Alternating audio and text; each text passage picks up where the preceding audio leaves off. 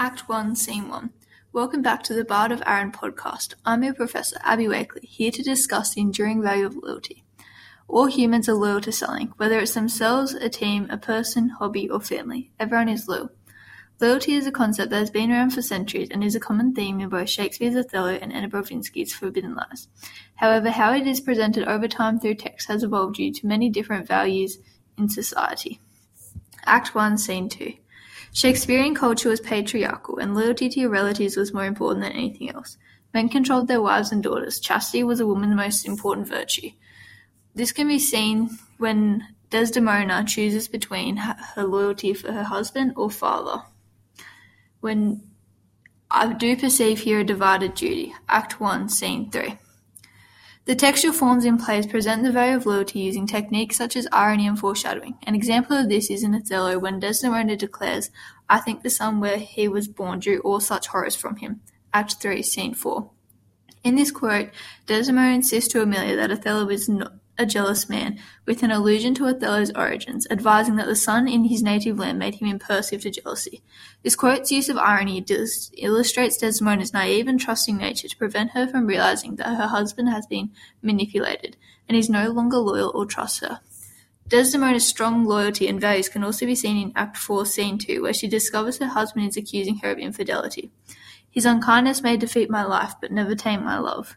Desdemona ironically swears she would never love him. She would love him even if his mistreatment was responsible for her death. Act 1, Scene 4. Loyalty in modern times is not as valued as it was in the Shakespearean era. Being disloyal to someone is often so common it is expected, and easier to get away with. Textual forms in documentaries, however, present the value of loyalty through techniques such as setting, camera angles, and reenactment, which all can be seen in Forbidden Lies. Act 1, Scene 5. The use of Dalia's murder reenactment provides the audience with a visual on how heavy Norman's lie actually is. When viewing the reenactment, we are exposed to the blood and trauma of the event. When Dalia gets up and walks away from her murder scene alive, and Norma's voice over says, I did this, the facts are revealed to the audience, and the author makes us question is Norma loyal to us? The previous knowledge of what was claimed by the author to happen makes it even more daunting. Norma's disloyalty to the truth has many effects on people she is expected to have a loyalty to.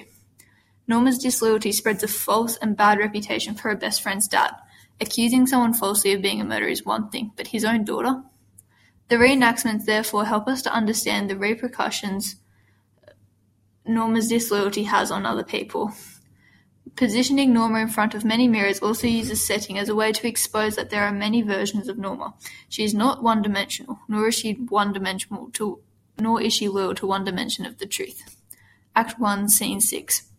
Furthermore, textual forms in plays can also be presented through characterization. Iago is the play's main antagonist. Iago is perceived as a loyal and trustworthy friend, and as a soldier on the battlefield with Othello, it is evident that he must have a high regard for loyalty. However, Behind closed doors this is just an evil manipulation. Iago's characterization refutes the enduring value of loyalty throughout the play in the most tragic of unloyal behaviors. There is ocular proof of Iago's valiant behaviors when he speaks to himself in soliloquy saying, I am not what I am. Act 1, Scene 1. This is a misquote from the Bible and foreshadows that Iago is proud of being duplicative and pays no thought to God. Act 1, Scene 7. Iago's reputation amongst his friends is a trustworthy and reliable character, however referring to him as Honest Iago Act 5 Scene 2. Iago acts against this reputation, he understands that characters rely on him and are loyal to him. Iago uses this as a strategic advantage to manipulate them to his benefits. This is evident when Iago assures Othello, My lord, you know I love you. Act 3, Scene 3. Act 1, Scene 8. Side-by-side interviews are used to reveal where Norma's loyalty lies. Imagine Norma sitting alone, in front of a wallpaper on a chair, reading a book. This setting suggests storytelling, not factual information, highlighting that we cannot trust her or know where her loyalty lies. Now imagine this in contrast to a qualified journalist positioned next to her files in an office setting with open windows in the background, representing transparency, sharp focus on seeing clarity, nothing to hide, which presents her to be authoritative and trustworthy. How could you not believe Norma is a con artist? Therefore, when Norma defends herself in the interview, it's clear she is challenging notions of fact and fiction.